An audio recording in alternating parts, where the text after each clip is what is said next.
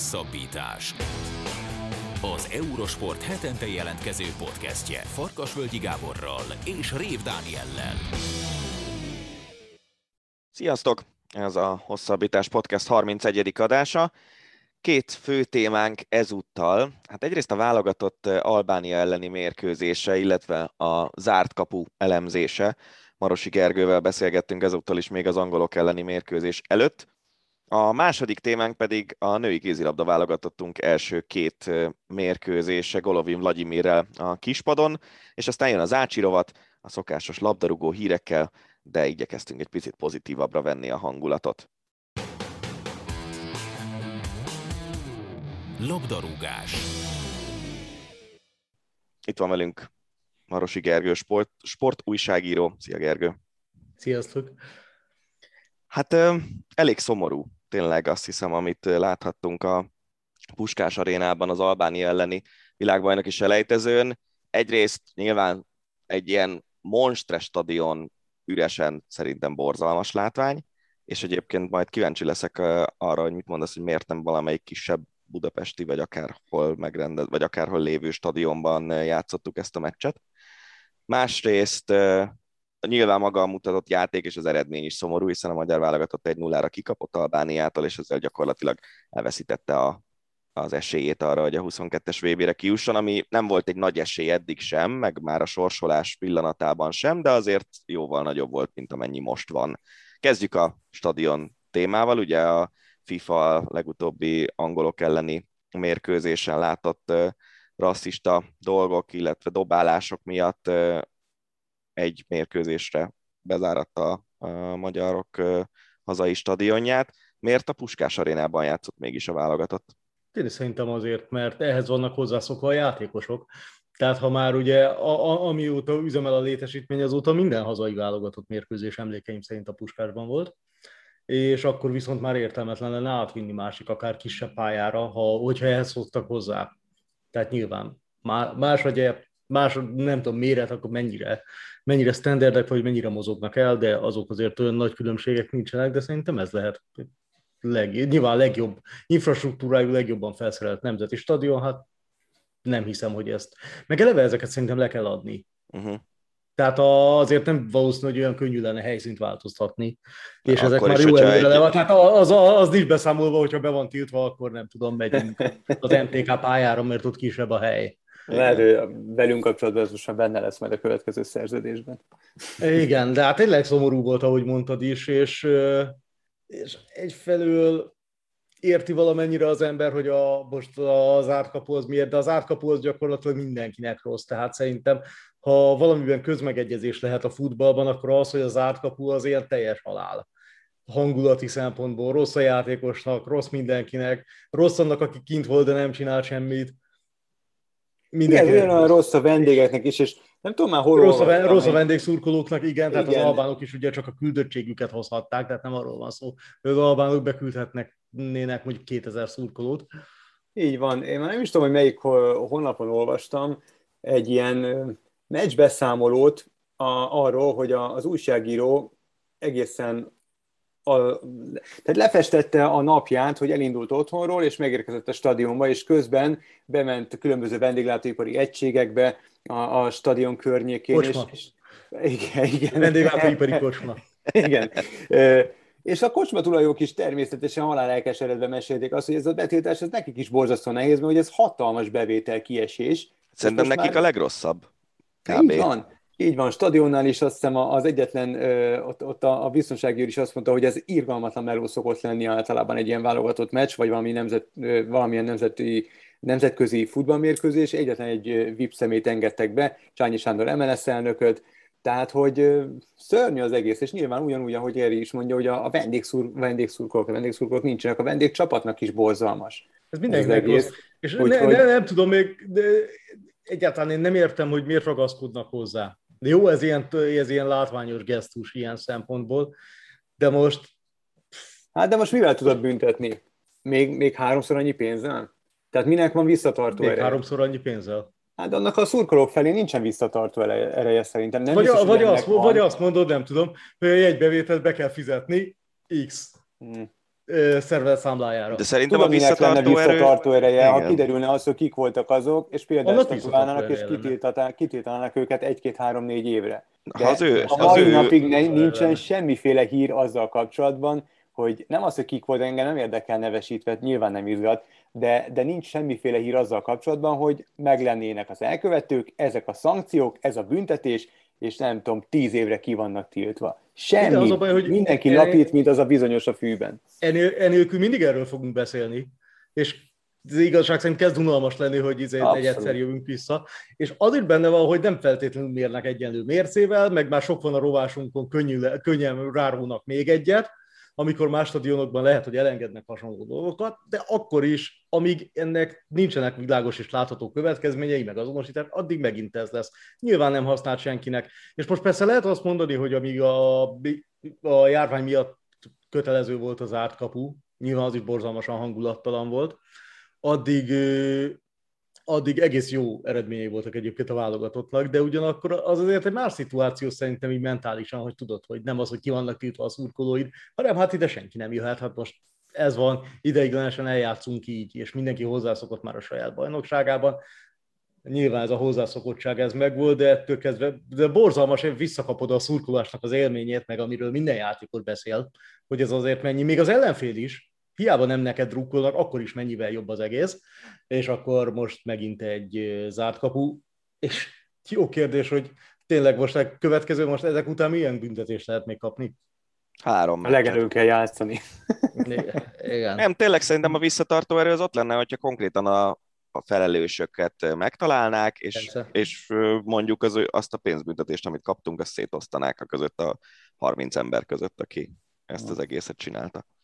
Igen. Elég Hát, sok pénzbe Geri- lenne. Ez kicsit utopisztikus. Ez Eléggé. utopisztikus, igen. Na, de figyelj, mi az oka annak, hogy, hogy egy ilyen remekbe szabott Európa-bajnokság után, ami ez abszolút privát vélemény, szerintem túl teljesítettünk, uh, ilyen szinten visszaesett a játékunk, ö, mert jól indult a selejtező, ugye három meccs alatt hét pontot gyűjtöttünk, 2-0-ról ö, Hét, igen. mentetek És a, a a lengyelek ellen lengyelek meccset, még- így van. Igen, még Tehát az, kettő. az akár meg is lehetett volna. Kettő É, nulla erős, három kettőről x így van, és, és azóta irgalmatlan mélyrepülésben a csapat, és egy nagyon érdekes statisztikát olvastam, hogy ö, 12. meccsén sem kapott gólt a válogatottunk az első félidőben, viszont az EB felkészülés kezdete óta lejátszott 9 találkozón a csapat csupán egyetlen egy gólt szerzett. A szünet után legutóbbi hét mérkőzésének második játékrészét pedig kivétel nélkül elveszítette. Igen, de legalább sokat kapott szünet után, és különösen sokat kapott a meccsek hajrájában.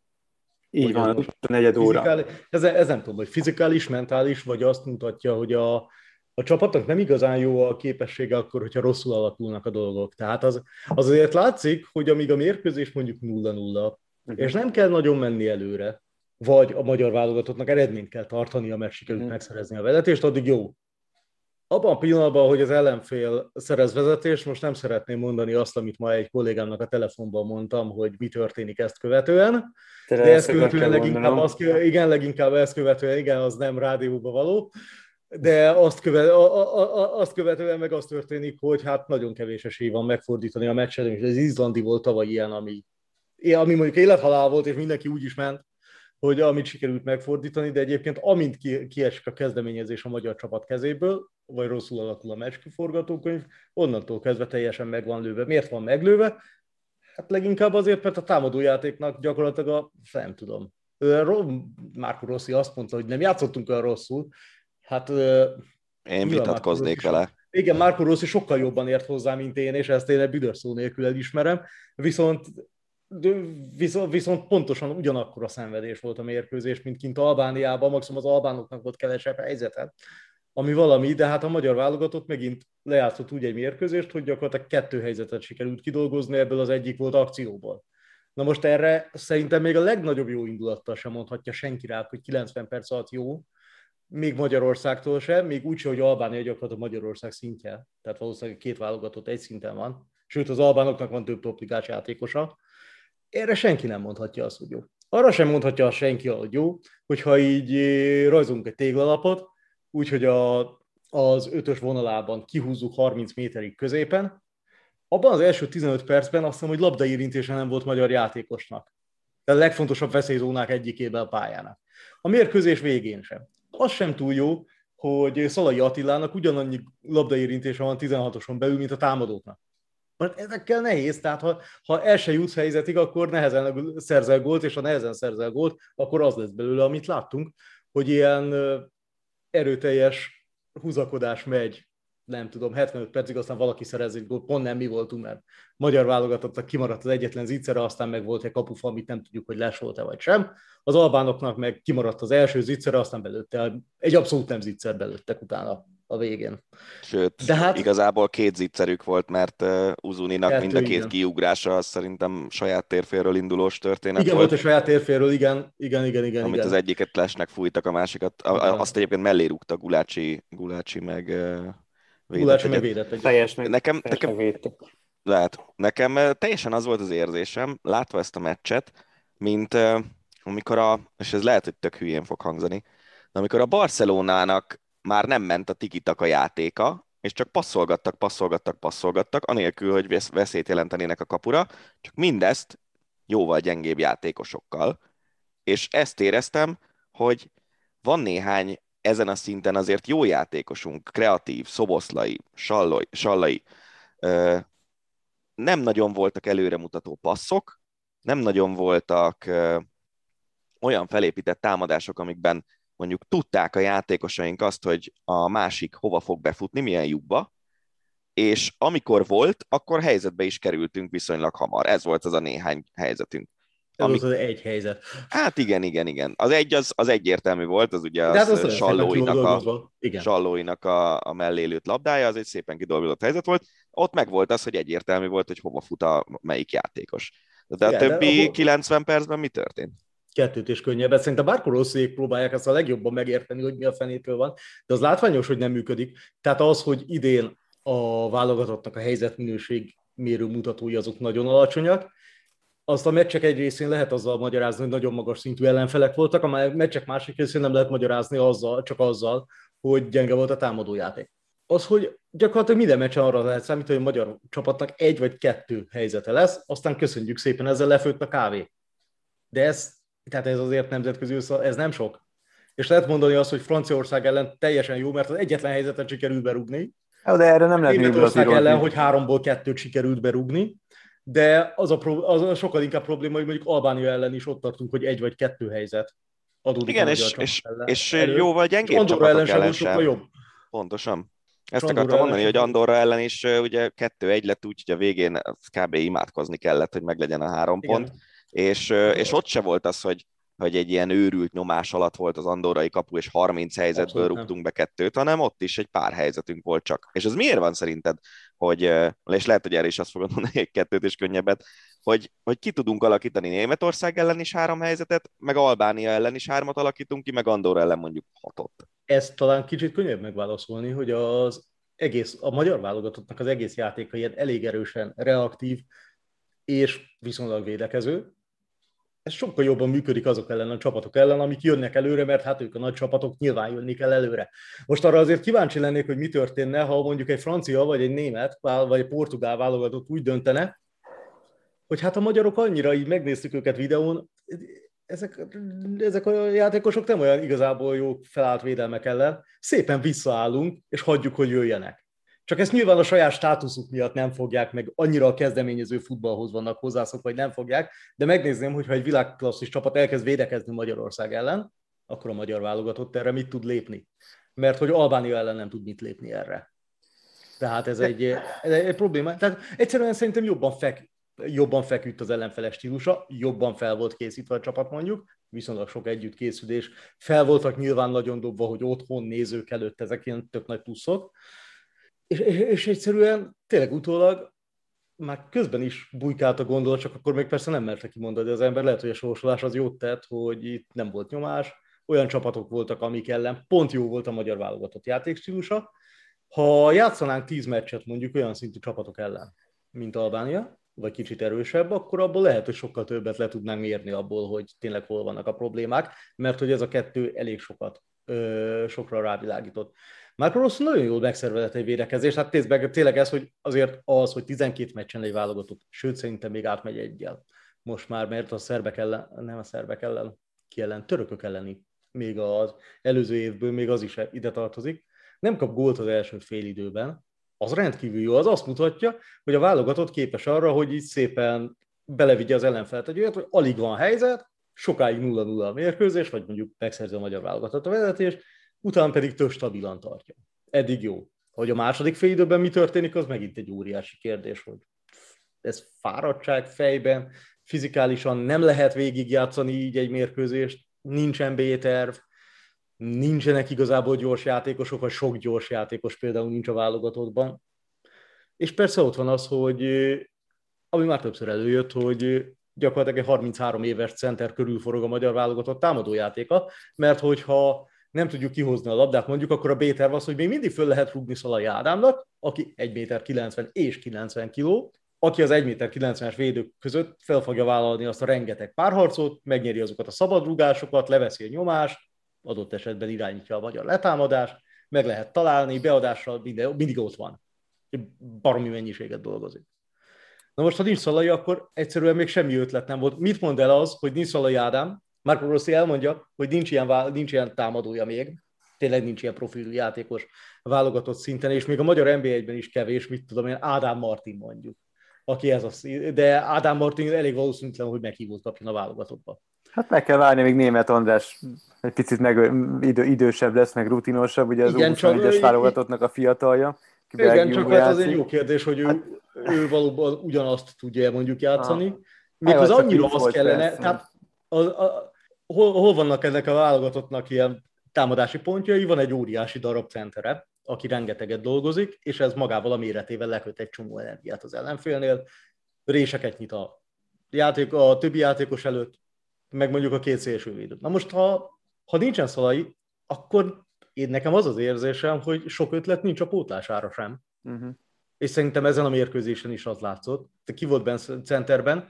A válogatott legjobb formában levő játékos a Salói.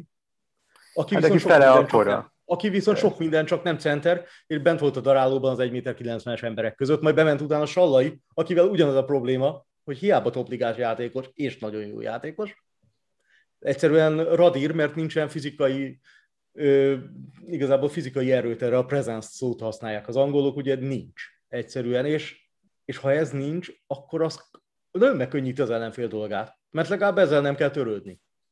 De például szerkezetet nem lehetett volna váltani? Tehát másfajta szerkezetben pályára kicsit, vá- ki, ki, Kicsit váltott Rossi, de nem radikálisan, ugye azt csinálta, hogy kint a kint Sallai volt elő Szoboszlai mögötte, most meg azt csinálta, hogy Szoboszlai és Sallai elé még berakta Sallóit.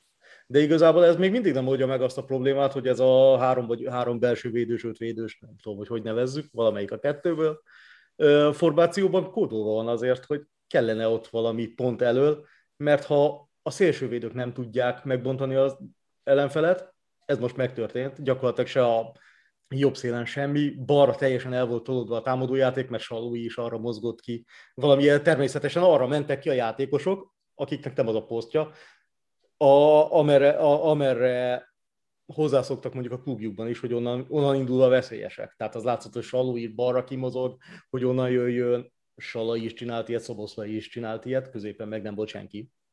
Vagy viszonylag ritkán. Nem tudom, tehát lehetett volna, igen, szerintem lehetne, de hát nem én vagyok a kapitány, és a kapitány még sokkal jobban ért hozzá nálam. Hmm. De szerintem a válogatott az például adná magát, hogy egy olyan 4-2-3-1-et játszon jelen pillanatban, az adná magát, aminél van mondjuk két szélső, meg egy tízes, tehát mondjuk azt mondom, hogy Sallói, Sallói Sallai, vagy Sallói Sön, vagy Sallai Sön, valamelyik a három, a két szélen, középen Szoboszlai, elő bármelyik csatár, elő bármelyik csatár, a képen be van hívva a keretbe, ezzel lehetne valamit kezdeni, lehet. Valószínűleg gyorsabb lenne, de az alapvető támadásépítési problémáinkat ez se oldaná meg, mert hogy ettől függetlenül hiába vált az formációt, még mindig az a helyzet, hogy elől egy méter, nem tudom, egy méter 76 az átlag magasság, vagy, hmm. és 70 kg az átlag testsúly, és egy méter 90 per 90-es emberek vannak. Hmm. És amíg ők védekeznek, addig meg terület nem lesz, hogy gyorsuljunk, meg trükközgessünk. Egyébként abból is kevés volt, tehát ilyen Csel egyéni például, amiben Sallai kiemelkedően jó, és Kleinhesre is nagyon jó tud lenni ebben, ezekből viszonylag kevés volt. Nem Meg nekem a, nekem a két úgymond védekezőbb középpályásnak a játékával volt elég sok bajom ezen a meccsen, őszintén szólva.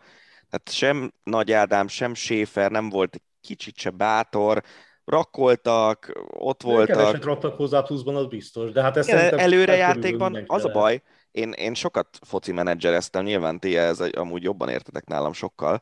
Gergő a, a, az egyik nagy foci menedzser játék stábjában dolgozik, tehát nagyjából azért tisztában vagy az, hogy hogy kell játszani, de hogy mindig az volt az érzésem, hogy ha egy olyan formációt teszel a pályára egy menedzserjátékban, amiben mondjuk csak három vagy négy támadó játékos van, akkor ugye nyilván kevés gólt fogsz lőni. Most a mi formációnkban tulajdonképpen három kifejezetten támadó játékos volt, és, Schäfer, aki ugye azért inkább támadó középpályást játszott korábban a válogatottban, most abszolút nem, nem tett hozzá ez a, hát, a támadó játékhoz. Volt egy ilyen félhatos, vagy nem tudom, hatos nyolcas közötti valamiben.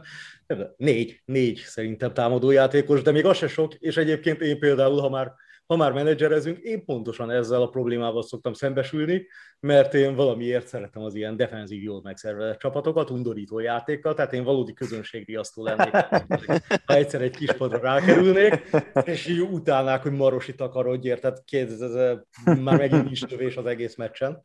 Tökéletes meccs, ugye, mint tudjuk, az a régi olasz szólás 0-0-ra végződik. És, és, tényleg, és tényleg ez a helyzet, hogyha kevesen vannak elől, és nem kapnak mondjuk elég támogatást, meg nem kapnak passzokat, meg nincsen terület, akkor probléma van. És mit mond el egyébként az, hogy be van hívva két center a válogatottba, nyilván egyik se szalai típusa, de mondjuk Hán és Nikolics. Mi, az, mi annak az üzenete, ha egy hasonlói kelt? Azon kívül, hogy forma alapján egyértelmű volt, hogy őt be kell vetni, mert hogy olyan elképesztő formában játszik az MLS-ben. Szóval nem tudom, de hát az egész szerintem az úgy tűnik, hogy Rossi sem birkózik feltétlenül jól reagálni, legalábbis a reakcióiból erre lehet számítani, vagy erre ezt lehet leolvasni a helyzettel, és teljesen reális, és nagyon durva, hogy egy Európa bajnokság után ilyen kevéssel, hogy az is reális, hogy lehet, hogy távozni fog a kispadról. Akár Na, erről mesél még egy előtt. kicsit. Erről mesél még egy kicsit, mert ugye egyrészt hamarosan kifutunk az időnkből, másrészt ez egy elég forró téma, így az angolok elleni meccs előtt beszélgetve, hogy mi lesz Rosszival, hogyha mondjuk ott és a Wembley-ben kapunk egy nagyot. Semmi jó nem néz ki. Hát persze, hogy nem. Sérül, hogy még Willi Orbán sem lesz ott. Tartalékosabb Willi Orbán hazautazott, mert megbeszéltek a Leipzig-hel. Hát abból a mérkőzésből az egyetlen jó kimenetel, hogy nem vernek nagyon meg gyakorlatilag ez, és tényleg ennél pozícióban nem ismerek előre gondolkodni, aztán remélem, hogy kellemes. És azért élek a gyanúp erre, hogy eléggé készülni fognak ellenünk. Hát főleg, csak azért is. meg minden. Aha. Igen, mm. tehát lehet nép, népünnepét varázsolni.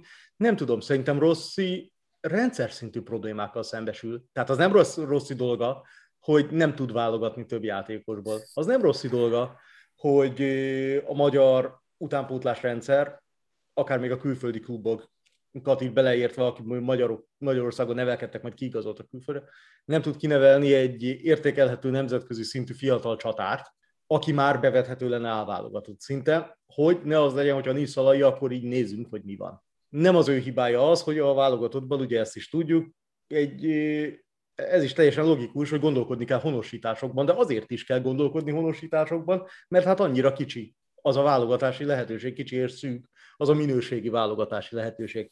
Na most az, hogy nincs minőségi válogatási lehetőség, az viszont mit mond el a háttérről? Nem sok jót.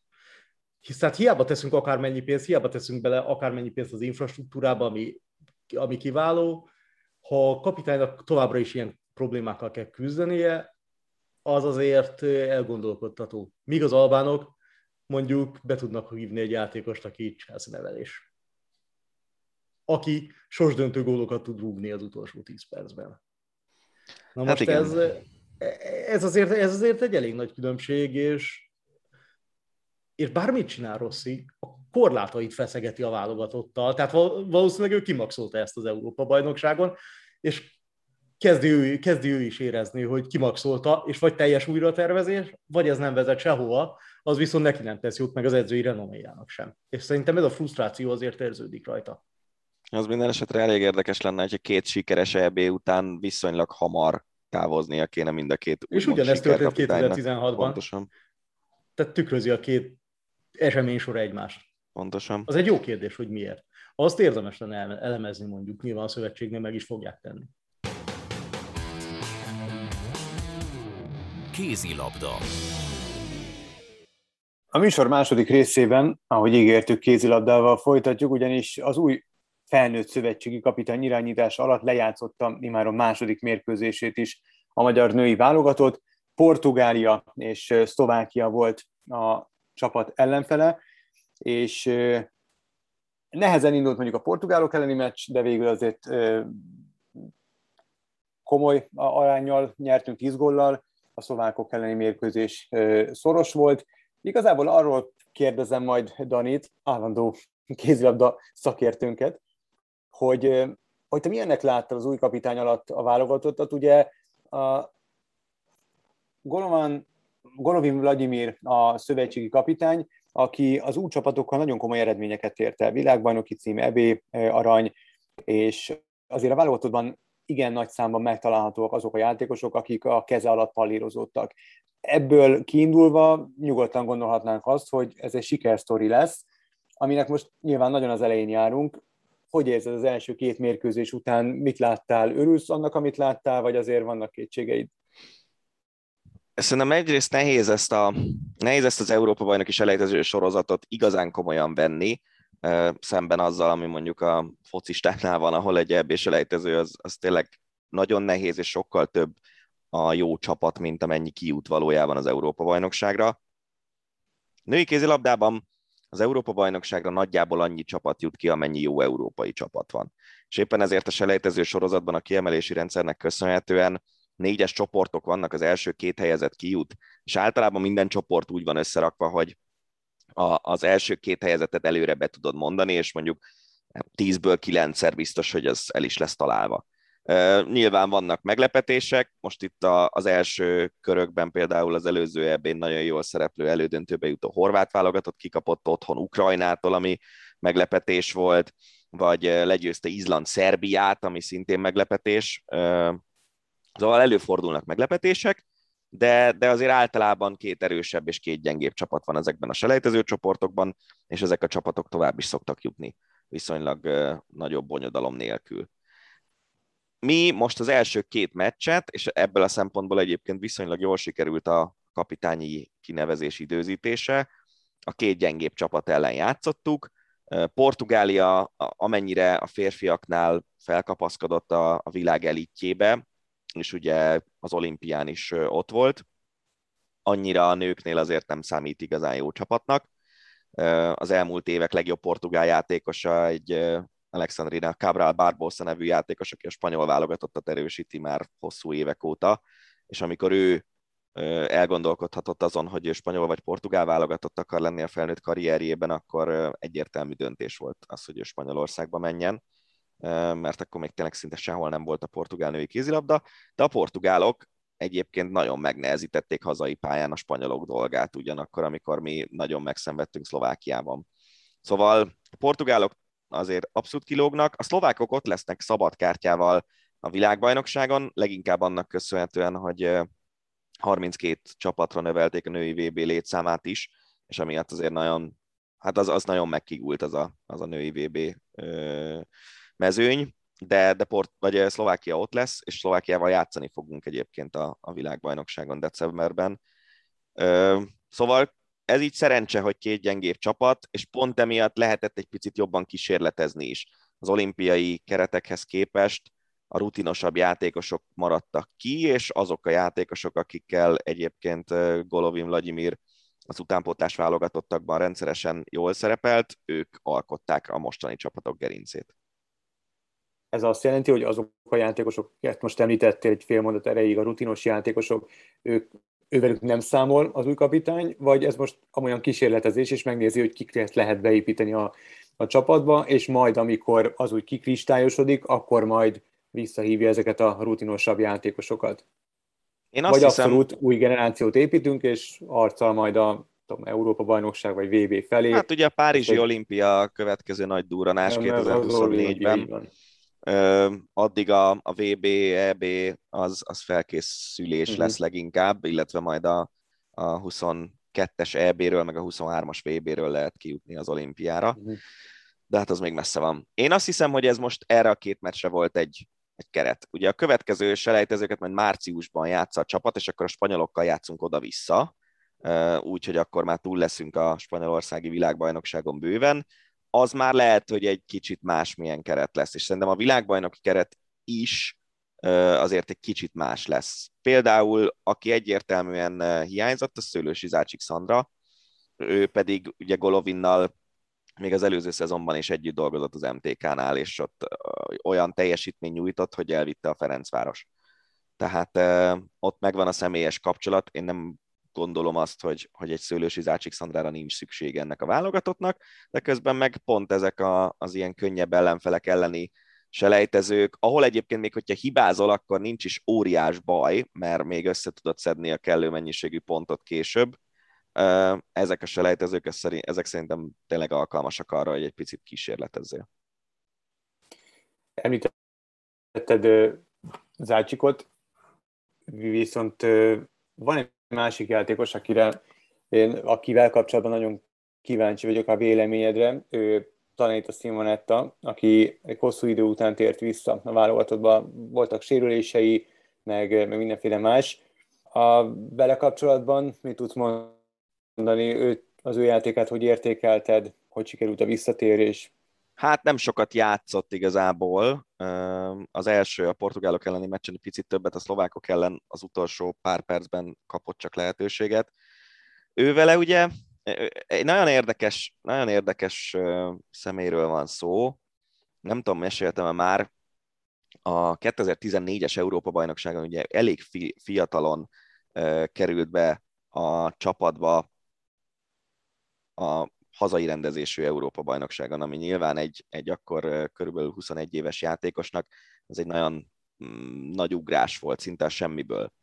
És, és nagyon jó dolgai voltak, de nagyon bátortalan volt. És emlékszem arra jelenetre, amikor az első meccs után, amit egyébként egy nyert helyzetből döntetlenre vesztettünk, úgymond, de hogy döntetlenre mentettek az oroszok az utolsó másfél percben, egy olyan helyzet után megjelent a, a mix zónában, ahol ugye a játékosok mind átmennek az öltöző felé, és ott a sajtó kérdezhet tőlük, és olyan arcot vágott, mint egy kislány, aki így megijed a tömegben. Csak éppen ez a kislány egyrészt 21 éves volt, másrészt 198 centi magas. És egy ilyen egészen szürreális pillanat volt, nem tudom őszintén szólva, nem beszéltem vele azóta erről, hogy hogy ő emlékszik erre a pillanatra, de szerintem az, az tényleg egy kicsit ilyen sok, sok terápia jellegű dolog mm. volt, hogy ott őt bevetették. Ugye iszonyú jó alkata van a kézilabdához, ilyen magassággal alig kell felugrania ahhoz, hogy át tudja lőni a falakat, mindig voltak önbizalom problémái, viszont amikor Kim Rasmussen betette őt a csapatba, azt hiszem az a, a 18-as Európa-bajnokság volt, hogyha nem mondok butaságot, akkor óriási, óriási jelenléte volt. Egyrészt a védekezésben az egyik hármas védő posztot nyugodtan oda lehetett neki adni, és, és nagyon jól megoldotta, másrészt támadásban is hozta azt a szintet, ami, ami nem volt egy szuper kiemelkedő szint, de egy jó védőjátékostól egy jó támadó szintet hozott. És, és aztán jöttek a sérülések, ugye a, a francia bajnokságban, ahol nyárig játszott ott is, azt hiszem, hogy majdnem két évet hagyott ki különböző sérülések miatt, és az utolsó, az ottani szerződésének az utolsó néhány meccsére térhetett csak vissza, és visszajött Debrecenbe, mármint úgy vissza, hogy Magyarországra vissza, és, és én nagyon bízom benne, hogy, hogy ő még fog tudni igazán magas szinten teljesíteni, és szerintem pont egy ilyen, egy ilyen önbizalom problémás játékosnak a kor az mindig jót tesz azért, hogy megedződik, ugye külföldön volt, nagyon komoly nehézségeken jutott át, most talán egy fokkal ismerősebb környezetben én, én tényleg én nagyon szurkolok neki, mert egyébként egy kifejezetten szimpatikus emberről van szó. Meg ez egy tök jó pedagógiai húzás szerintem a kapitánytól, hogy egy olyan játékost, aki, aki fiatal, aki, aki ennek ellenére már, már komoly, komoly tornán is részt vett, ugyanakkor egy nagyon komoly hullámvölgyből próbál kilábalni, meghívott küld, és, és jelzi, hogy figyel, figyel, figyelünk rád, tudjuk, hogy milyen formában vagy, tudjuk, hogy nem vagy még ott, de, de csak tud, hogy figyelünk rád. Szerintem ez, ennek igen, igen. van. Igen, én nekem a... az nem tetszett viszont vele kapcsolatban, hogy tényleg nagyon keveset játszott. Tehát Kluibert, ha én azt, azt gondoltam, volna. Igen, én azt gondoltam a szlovákok uh-huh. elleni meccsen, csak hogy ugye kicsit égett a ház az, az második Aha. félidő elején is még, meg a, egészen a hajráig még nem lehetünk biztosak abban, hogy ezt a meccset meg fogjuk nyerni, és szerintem ezért erőltette Golovin Kluibert, de de én abban bíztam, hogy a második félidőt megkapja a planéta, és akkor tényleg van ideje bizonyítani, mert így nem nagyon volt. Uh-huh de, de őszintén szólva, hogyha most a Párizsi olimpiában gondolkodunk, és abban, hogy Tomori Zsuzsa, aki Párizsban már 34 lesz, nem biztos, hogy addig el fog kézilabdázni, egy olyan szintű védekező játékos, mint amilyen Planéta volt a 2018-as Európa-bajnokságon, egy olyan szintű védő nagyon jó lenne ebbe a csapatba, ahol azért a, a játékosaink nagy része inkább támadásban lesz jó, és szerintem ő ugye 93-as születésű, tehát Párizsban még 30 éves lesz, ő nyugodtan, nyugodtan akár a hosszabb távú építkezésnek is a része lehet, hogyha elkerülik a sérülések. Ugye egy új edzőnél mindig óhatatlan, hogy jönnek új játékosok.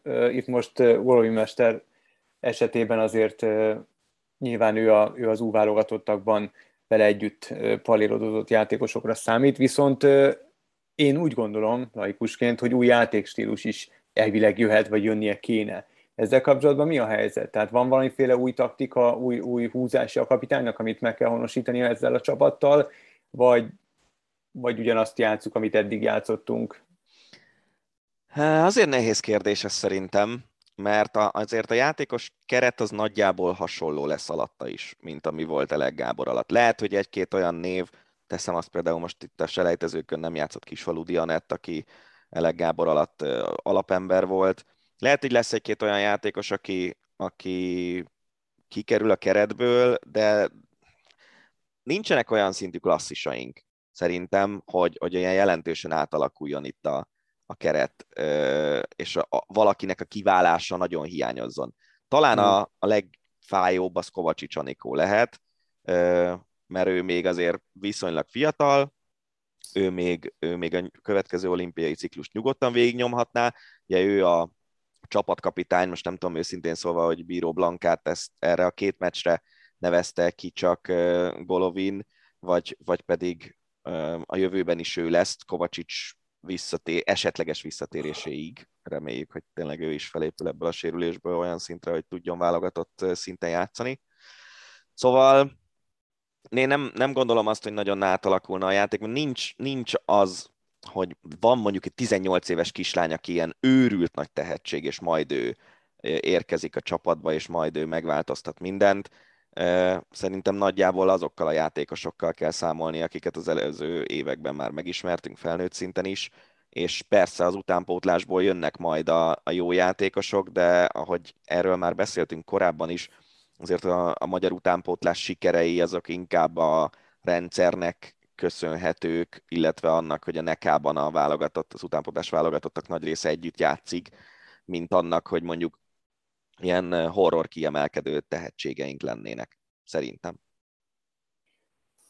Mi a Mondtad, hogy, hogy igazából ez az EB selejtező, hát nem is vicc kategória, de hogy azért ez, ez nem, nem annyira komoly, legalábbis több mérkőzés, nem annyira komoly erőpróba. Mi az első olyan értékmérő, ami után azt lehet mondani, hogy egyrészt valami körvonalazódik, valamiféle benyomást lehet vonni, és úgy szakmailag is lehet értékelni a válogatottat. Az melyik mérkőzés lesz, és az mikor várható? Én azt hiszem, hogy a, a világbajnokság decemberben. Ö, egyrészt ugye két, kétféleképpen meg lehet közelíteni ezt a világbajnokságot.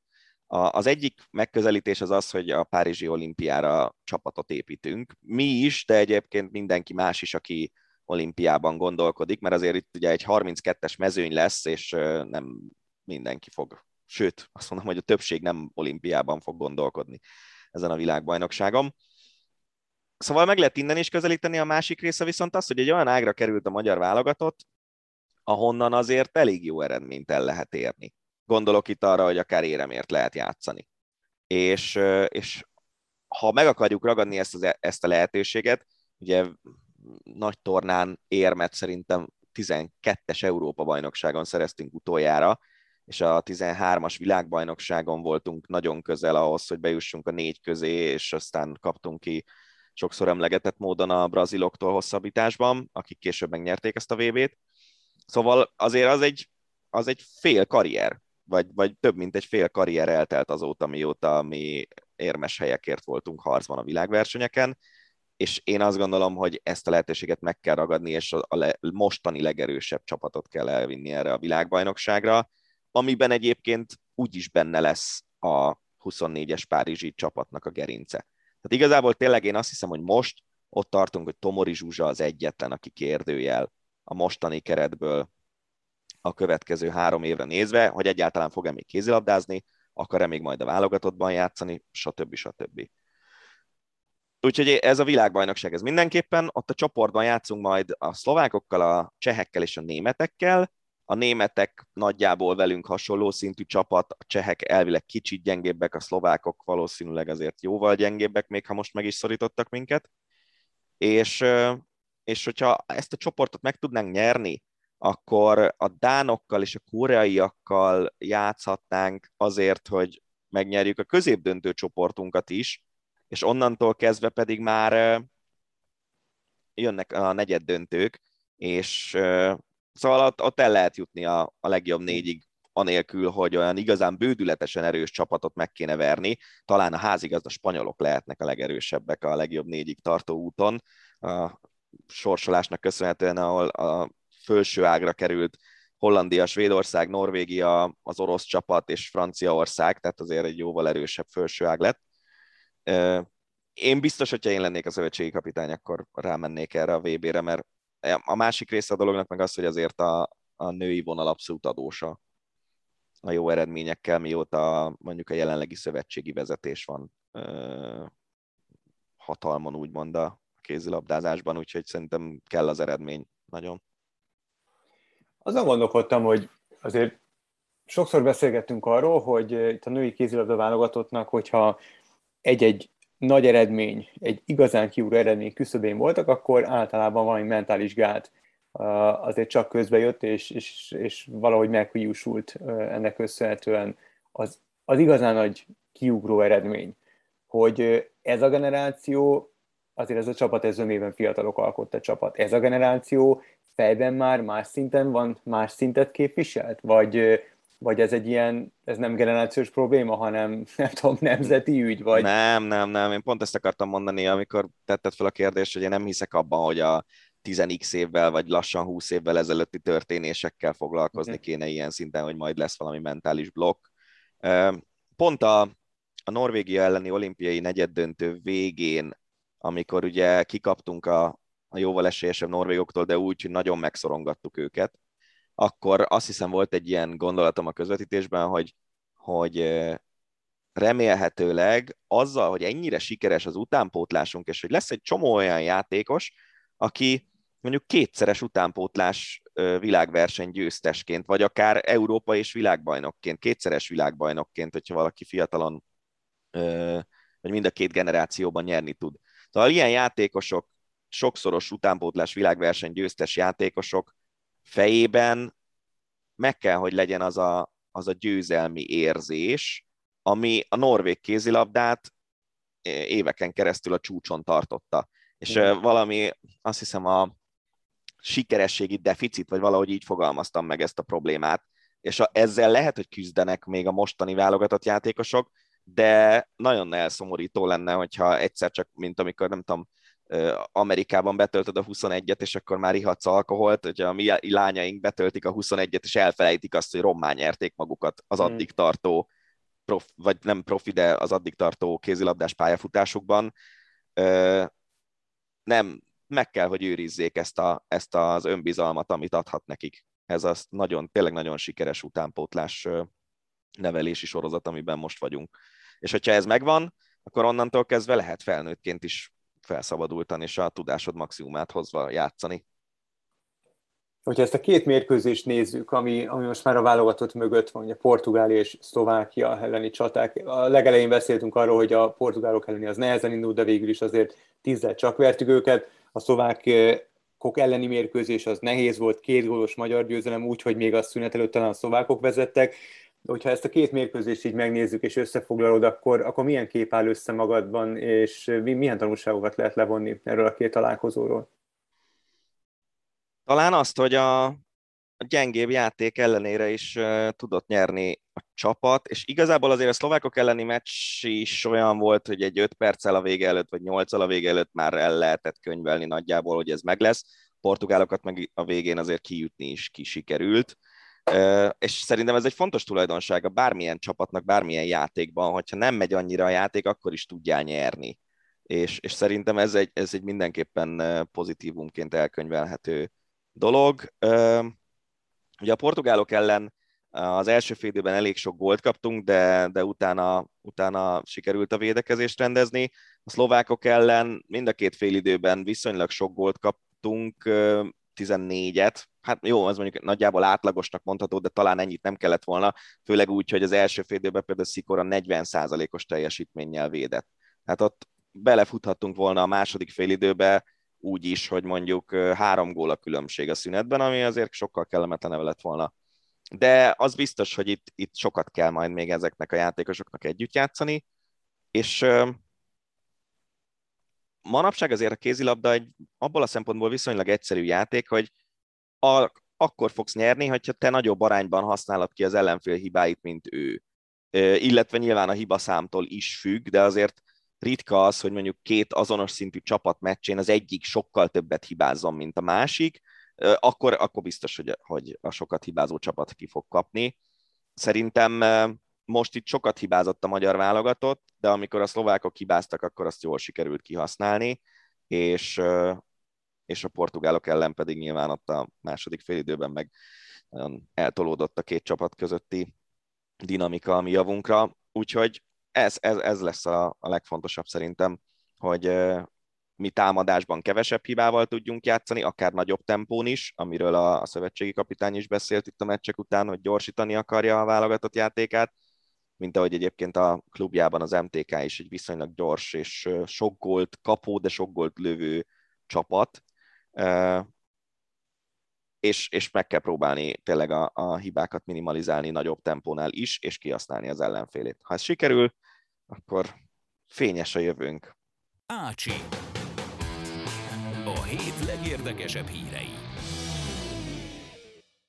Sose gondoltam volna, hogy az Ácsi rovatot egyszer Várhidi Péterrel fogjuk kezdeni, de ez a pillanat is eljött. Egyben kicsit beárazza a többi hírt, hogy egy ilyen bekerülhetett a heti válogatásba.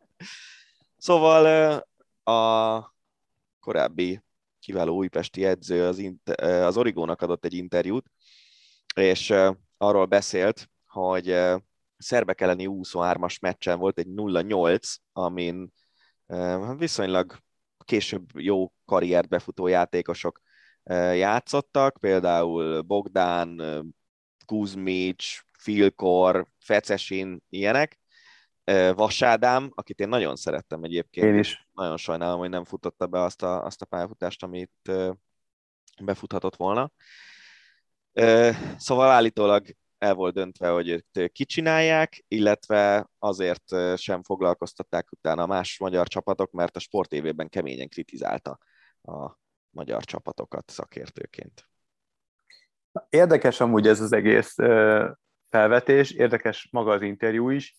Én megmondom őszintén azt az Újpestet, amit Váridi Péter vezetett, és ami a mai napig az utolsó bajnokságot megnyerte, mármint azóta, Újpest nem, azóta az Újpest nem nyert bajnoki címet. Én azt nagyon szerettem, az egy, az egy nagyon, nagyon jó csapat volt. Tök jó focit játszott.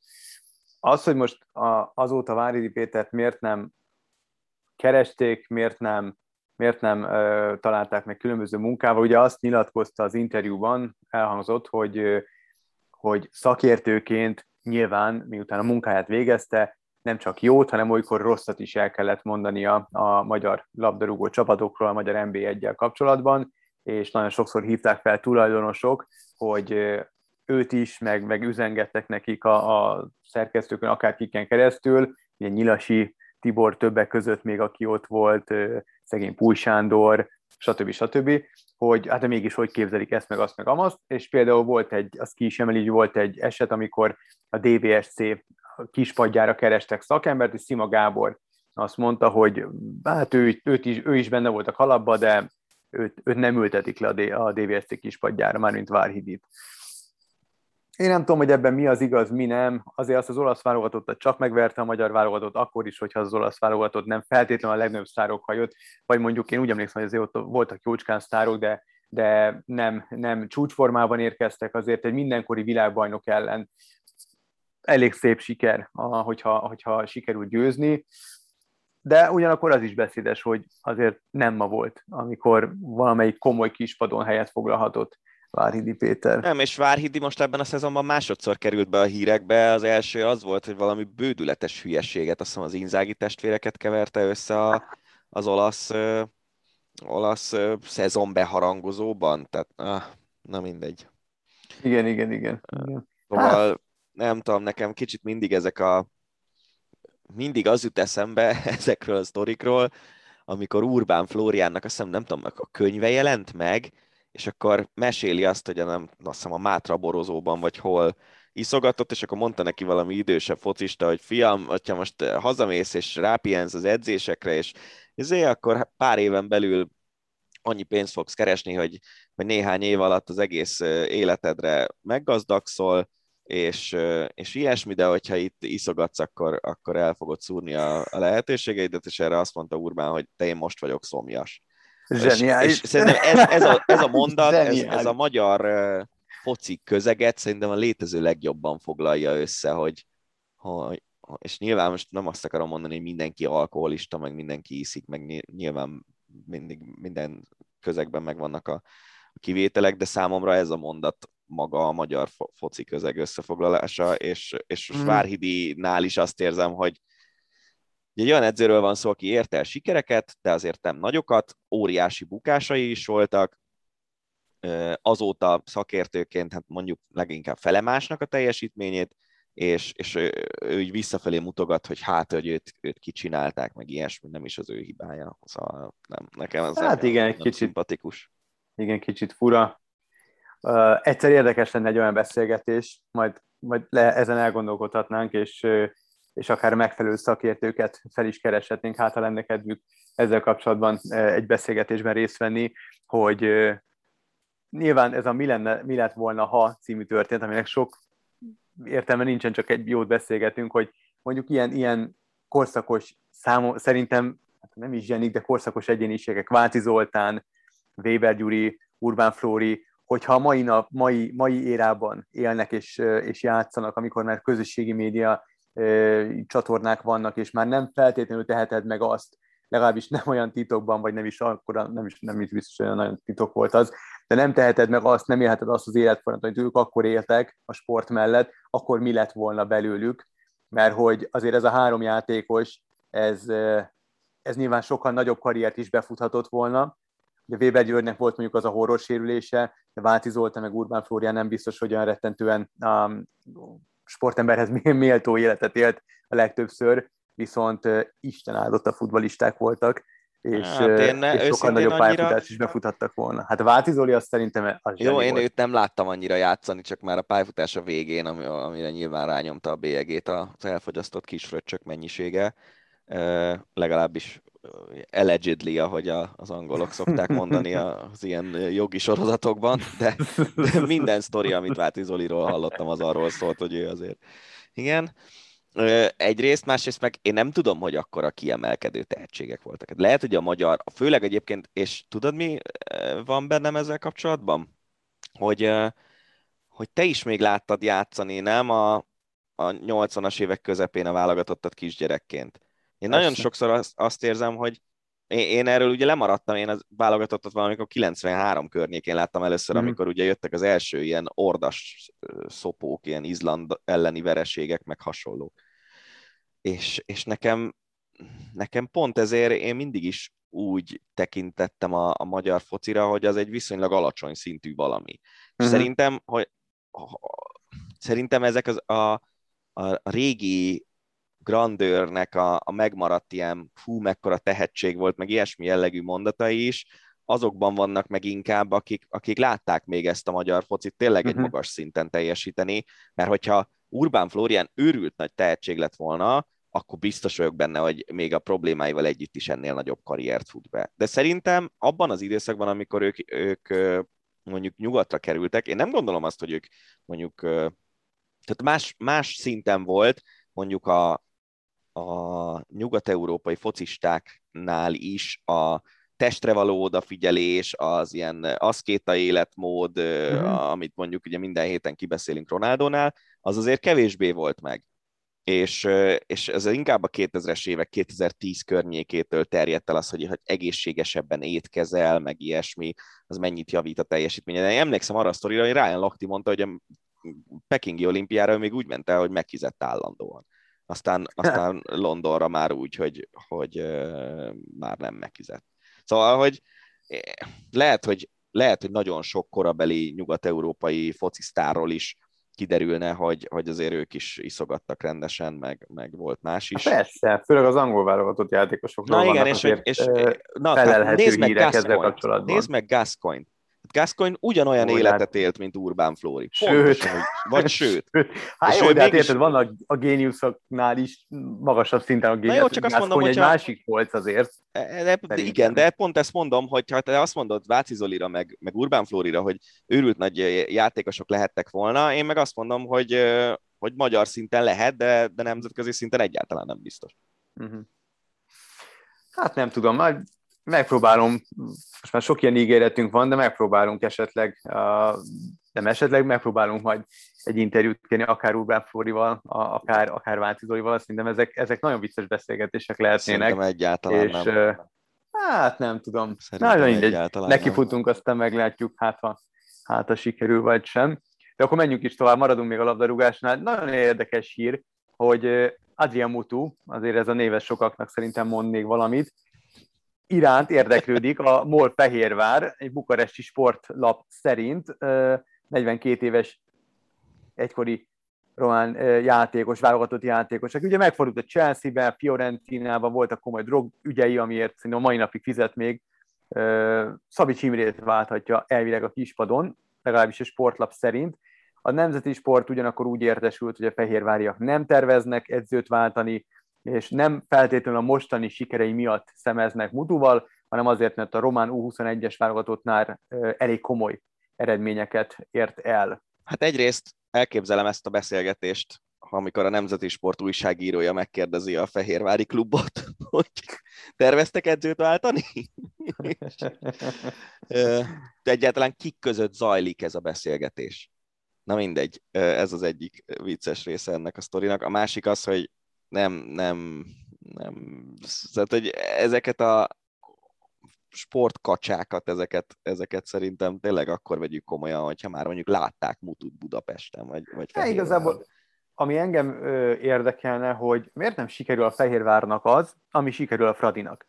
Hogy azért ez a két csapat nagyon más polcon van anyagi juttatások, bevételek és kiadások terén is, mint az összes többi. De szerintem a magyar Fradi- NB1-ben. Szerintem a Fradi Oké. még egy pár szinttel a Rendben, fölött. de egy szintről indultak, csak a Fradi jobban csinálta a dolgokat, bejutott, az el, bejutott a BL csoportkörbe, EL csoportkörbe, nyilván jöttek a pénzek, a Fehérvár pedig éppen ennek köszönhetően egy picit lemaradt, mert, mert elmaradt ebben a versenyben. Én az okokat keresném, és arra lennék kíváncsi, hogy miért, mert szinte ugyanonnan indultak, ugyanolyan, szint, ugyanolyan komolyan kitönve mindkét klub, és a Fradi az, hát ha nem is teljesen, de lassacskán önállátó lehet, és nem biztos, hogy szüksége lesz, nyilván mindig jókor jön, jól jön, de nem biztos, hogy rá lesz szorulva a komoly állami ö, pénzekre, Ö, és szemmel látható sikereket ér el, nemzetközi sikereket.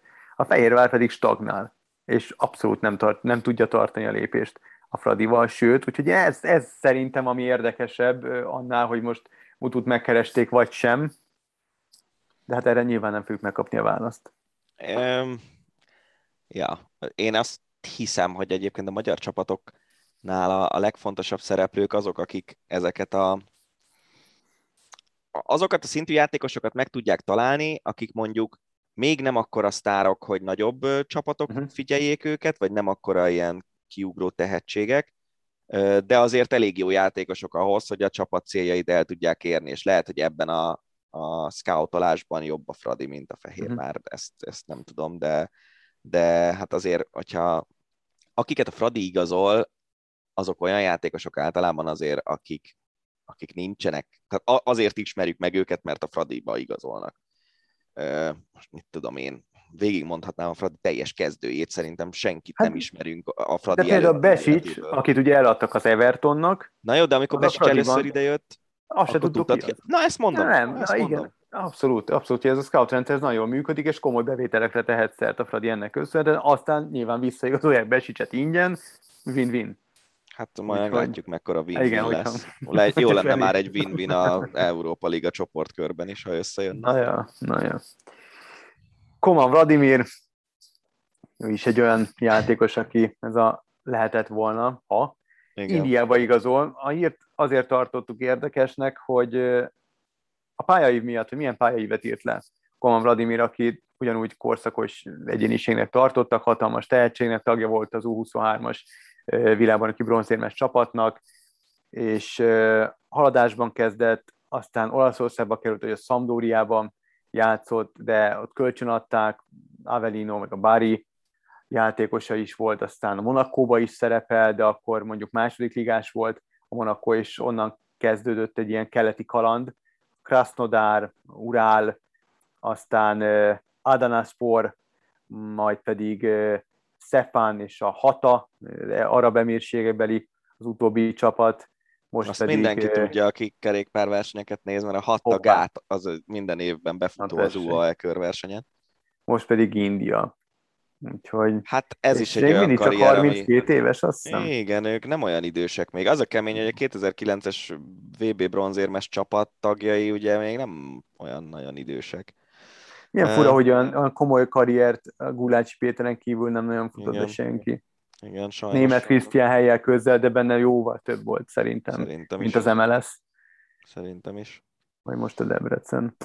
Hát meg ugye az a kemény, hogy ezek a játékosok 20 évesen tényleg top, top csapatokban vagy top csapatok utánpótlásában szerepeltek, uh-huh. és, és aztán Igen. igazából tényleg Gulácsi az, aki, bár múltkor beszéltük, hogy a Lipcse az vajon mennyire top csapat, de mondjuk a, talán a 20 vagy 30 legjobb csapatban biztos ott van a világon a Lipcse, és, és, és ő, Gulácsi az egyetlen, aki ott tudott ragadni ilyen szinten. Így van, így van, így van.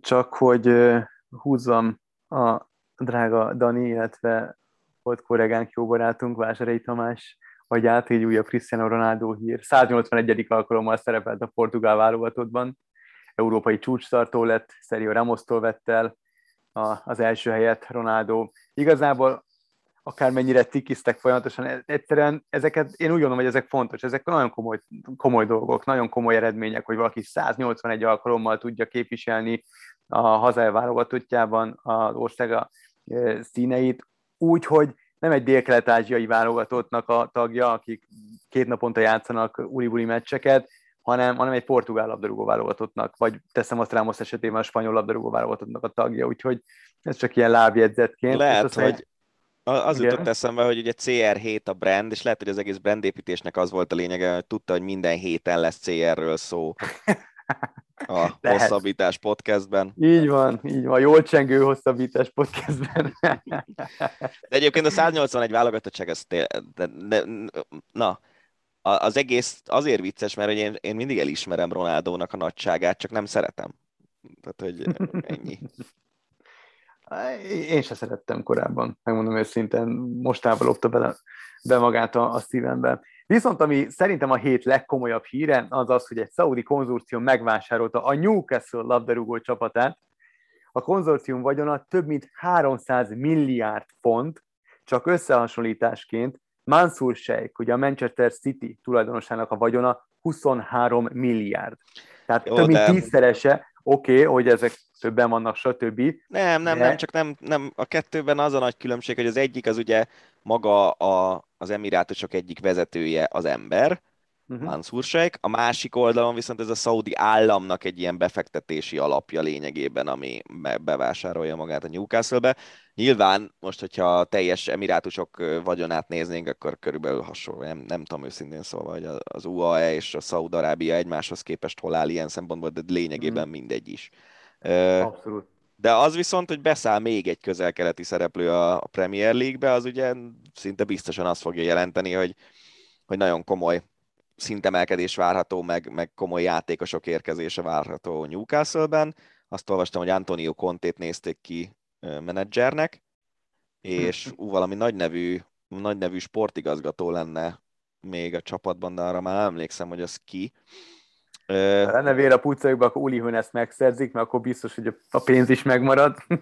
Nem dobálják el. Uli zsebében kell, kellő szigor is. Hát igen, figyelj. Meg, meg a, valamit, a, az adóhatóságnál is lehet, hogy olcsóbban megúszszák a dolgokat. Uli mindig elviszi a balhét. A klubot sosem büntetik.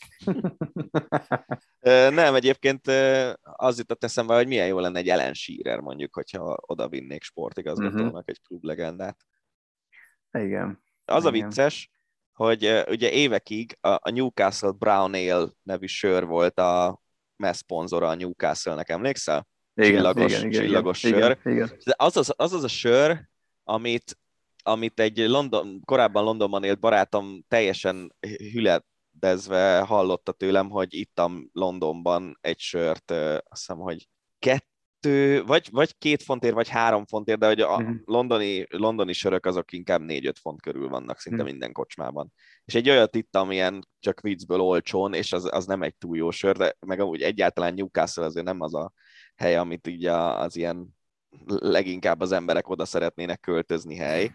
És hmm. vicces lesz majd, amikor Neymar a Newcastle-ben fog játszani, vagy nem tudom. Hát azért ezt megnézem. Hát, de... Tudja.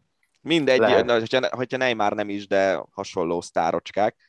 És, és nagyon, nagyon vicces ez az egész, hogy, hogy tényleg egyébként a Man City se volt soha egy ilyen vonzó klub igazából, de aztán a pénz azzá tette, most a Newcastle-el is ez fog történni, aztán majd kicsit, kicsit olyan az egész, mint, mint, mint egy ilyen nagy pénzmosási, vagy igazából nem is pénzmosási feltétlenül, hanem ilyen kétes eredetű emberek gyülekező helyévé vált a Premier League, és akkor talán így Igen, értető. igen, finoman fogalmaztál. Igen, ebből a szempontból nekem sokkal szimpatikusabb a, a Bundesliga.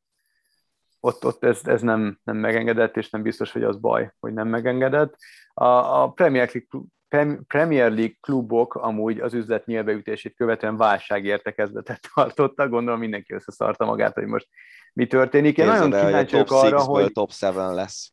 Hát igen, és nyilván több, több szeret uh, kerül majd a tortából kiosztásra, illetve nagyon kíváncsi vagyok, hogy mennyiben tudják majd betartani, hát igazából már kimondva is egy, egy röhely az egész, a pénzügyi fair play-t, ami ami, ami biztos, hogy reformálásra vár, mert, mert ez így ebben a formában egy vicc igazából, és ez pont a, a PSG-nek a, a nyári bevásárlása bizonyítja. Nem a bevásárlás feltétlenül, mert nagyon sok játékos jött ingyen, hanem a fizetések kiosztása. Igen, hát addig, amíg olyan szponzorpénzek jönnek be, hogy a katari turizmus ügynökség fizet 250 millió per évet, meg nem tudom, ilyen, ilyen számokat olvastam, azt hiszem, addig, addig ez az egész fair play dolog egy hülyeség, mert, mert megkerüled szponzori bevételekkel Így lényegében a Így dolgot. Így van. Maradunk Angliánál, de a probléma összetett, és majd elmagyarázom a hír végén, a hírbeolvasás végén, hogy miért gondolom, vagy miért mondom azt, hogy összetett. Szóval Gareth Southgate, az angol labdarúgó válogatott szövetségi kapitánya szerint néhány játékos azért nem oltatja be magát koronavírus ellen, mert fogékonyak a vakcinákról szóló összeesküvés elméletekre.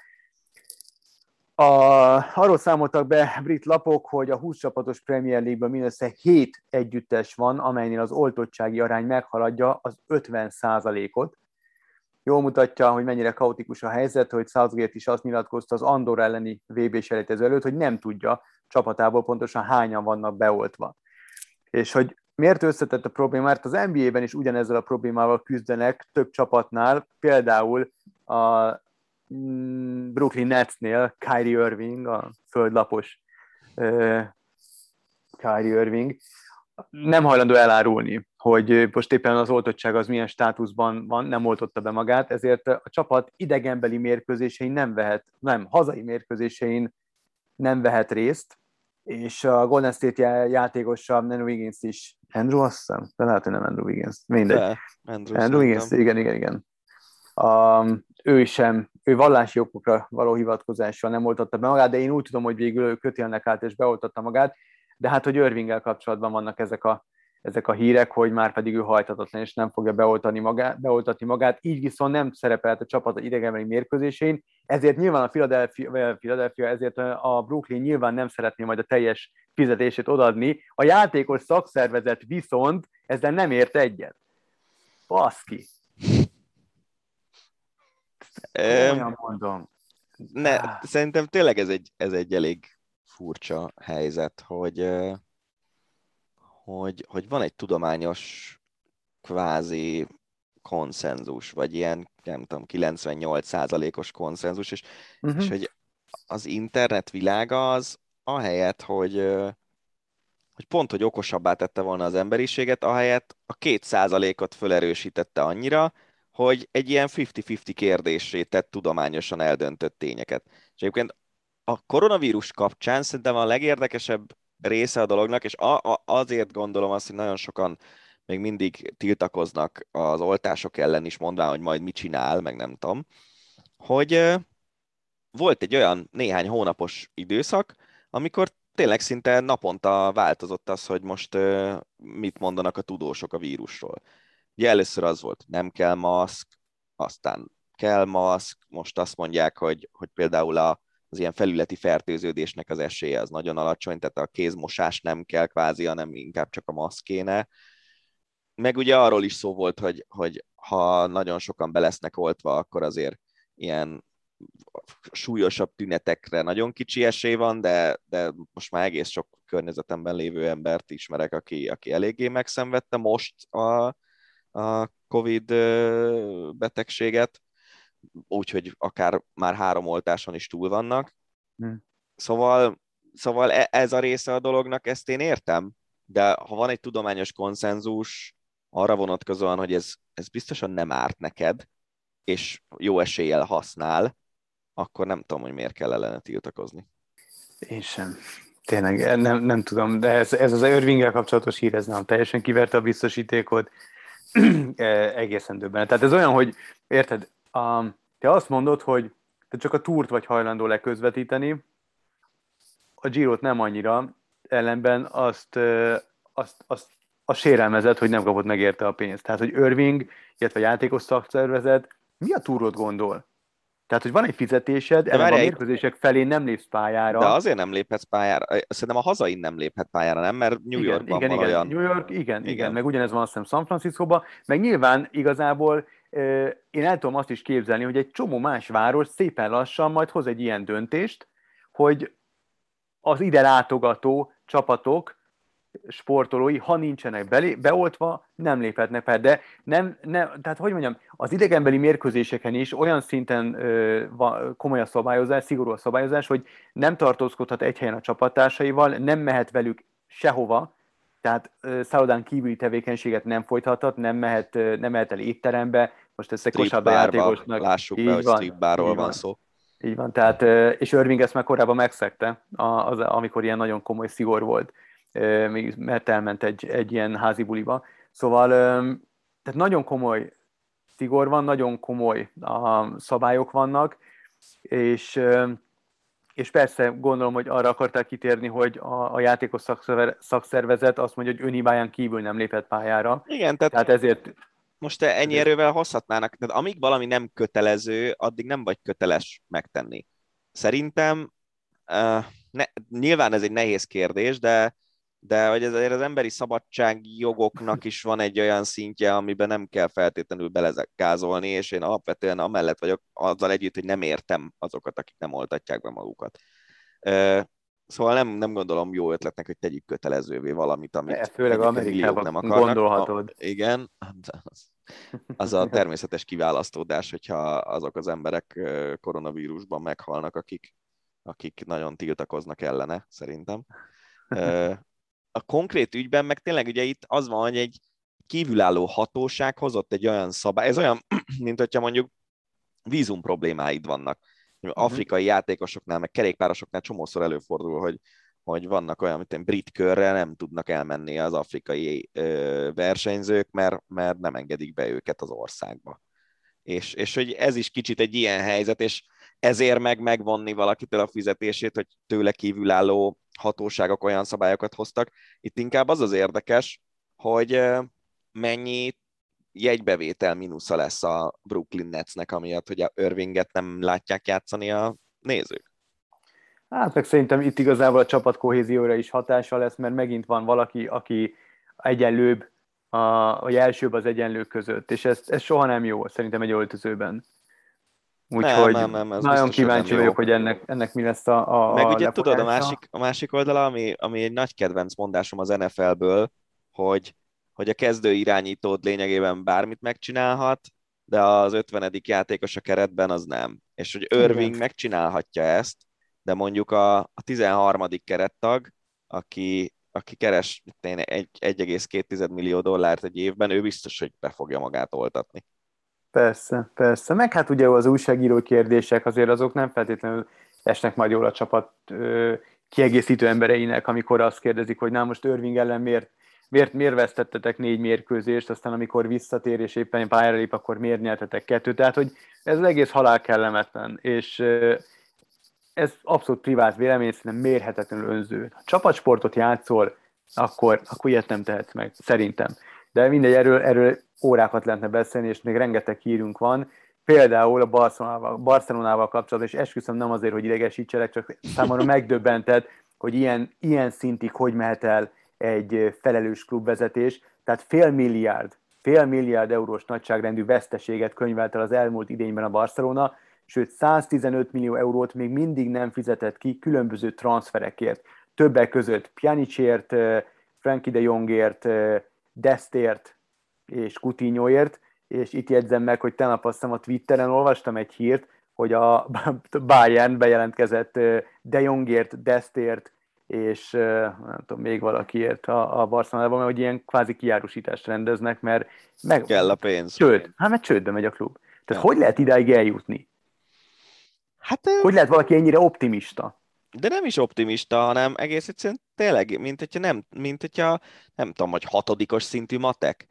Ja. Órákat kellett ja, volna venni, hogy melyik szám nagyobb, mint a másik, és hogyha kettőt összeadsz, akkor abból mi lesz? Tehát, e, e, egészen Döbbenet, értetetlen, és, és hát tényleg ugye valószínűleg az előző elnök a bőriben fogja végezni majd, nem emiatt, hanem mert ott is azért a Höneszféle vonalat sikerült vinni az adóhatóságokkal szemben. Látod, van, amit a Bayern-től lopunk el.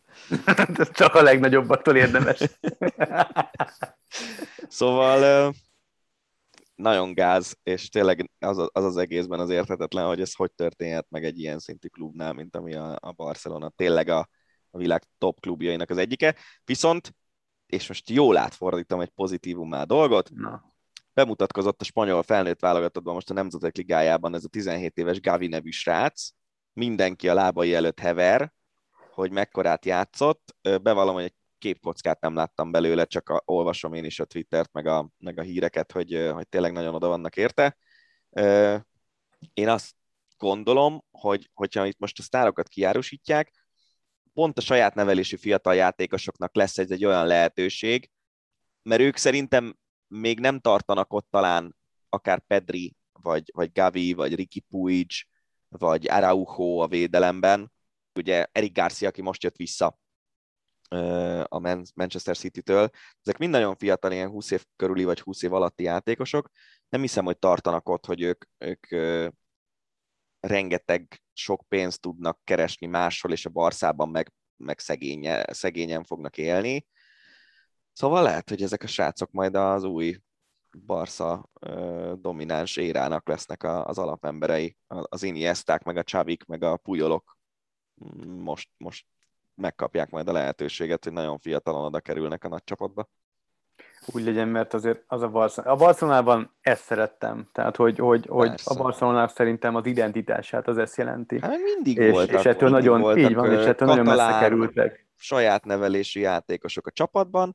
Pont ezen gondolkoztam amúgy, hogy, hogy ugye Piqué, ő, ő abszolút ez a vonal, de azért ő a Manchester United-be uh-huh. elment egy pár évre, még ugye akkor volt az, hogy a, az angoloknál az volt a szabály, hogy 16 év fölött már profi szerződést lehetett adni egy játékosnak, Spanyolországban meg csak 18 év fölött, és ugye Piqué, Fabregas, egy csomó olyan játékos volt, aki, aki 16 évesen már kiment Angliába játszani, mert ott sokkal több pénzt lehetett keresni.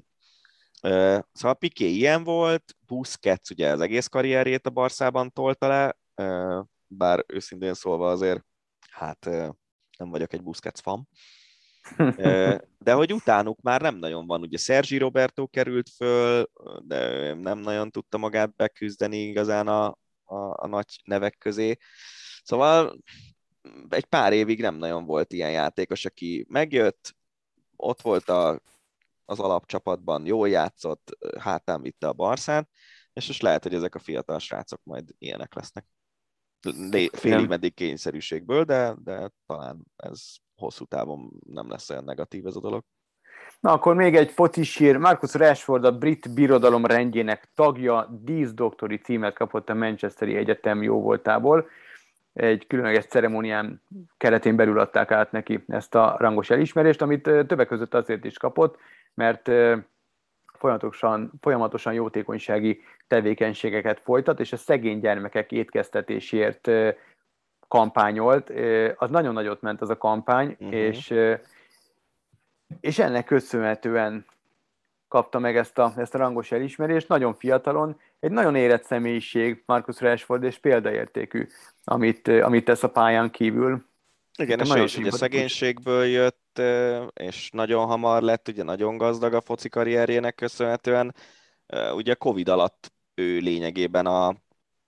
Volt azt hiszem az, hogy, a, hogy voltak olyan ö, iskolák meg óvodák, ahol a, a, az étkeztetést nem tudták megoldani, és ugye uh-huh. Angliában is a rászorulók eléggé a kedvezményes áron étkeztethetik ezekben az intézményekben a gyerekeiket, és ezeknek a gyerekeiknek a Covid lezárások miatt ö, nem volt meg a lehetőségük arra, hogy ezt, ezt ö, kihasználják, és nekik biztosított ö, ebédeket lényegében Rashford és az ő alapítványa, meg az ő pénzgyűjtése, szuper jó dolog, és tényleg annyit beszélünk arról, hogy ez a focista drogozott, a másik bundázik, a harmadik nem tudom mit csinál, hogy, hogy az ilyen Rashford féléket felett meg el, elsíklunk, és, és nem szabad, mert ezek nagyon, nagyon fontos dolgok.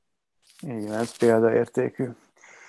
Ahogy példaértékű volt Pau Gasol karrierje is, bejelentette visszavonulását a spanyol kosárlabdázás korszakos egyénisége, Ugye a lakers két bajnoki címet ünnepelhetett, világbajnokságot, szerintem nem, de világbajnok de, volt, olimpiai ezüst és bronzérmes, háromszor nyert EB-t, hatszor volt az NBA-ben All-Star csapat tagja, tehát egy nagyon-nagyon szép karriert tudhat maga mögött, 41 évesen vonult vissza, hát nem biztos, hogy a csúcson, mert azért a csúcs az máshol volt. De, hát de azért az, hogy a Barszában még elpattogtatsz egy szezont 40 évesen, Igen, Euróliga döntő, így van, és igen, és hát játszhatott Hang Ádámmal, azért az sem akármi. Úgyhogy... igen, végül is. Végül is, igen. Úgy, De mondjuk hogy... játszott szegény Kobe bryant is egy pár évet együtt. Így van, így van, és az, az kár, hogy ezt a visszavonulást nem élhette meg Kobe Bryant. Visszavonultatja a Lakers természetesen Pau Gasol mezét, ez mondjuk a legkevesebb, és ez egy nagyon, nagyon jó dolog. Egy másik kosárlabda hír, már kevésbé ennyire, ennyire feel good, ahogy mondani szoktad, ellenben vicces.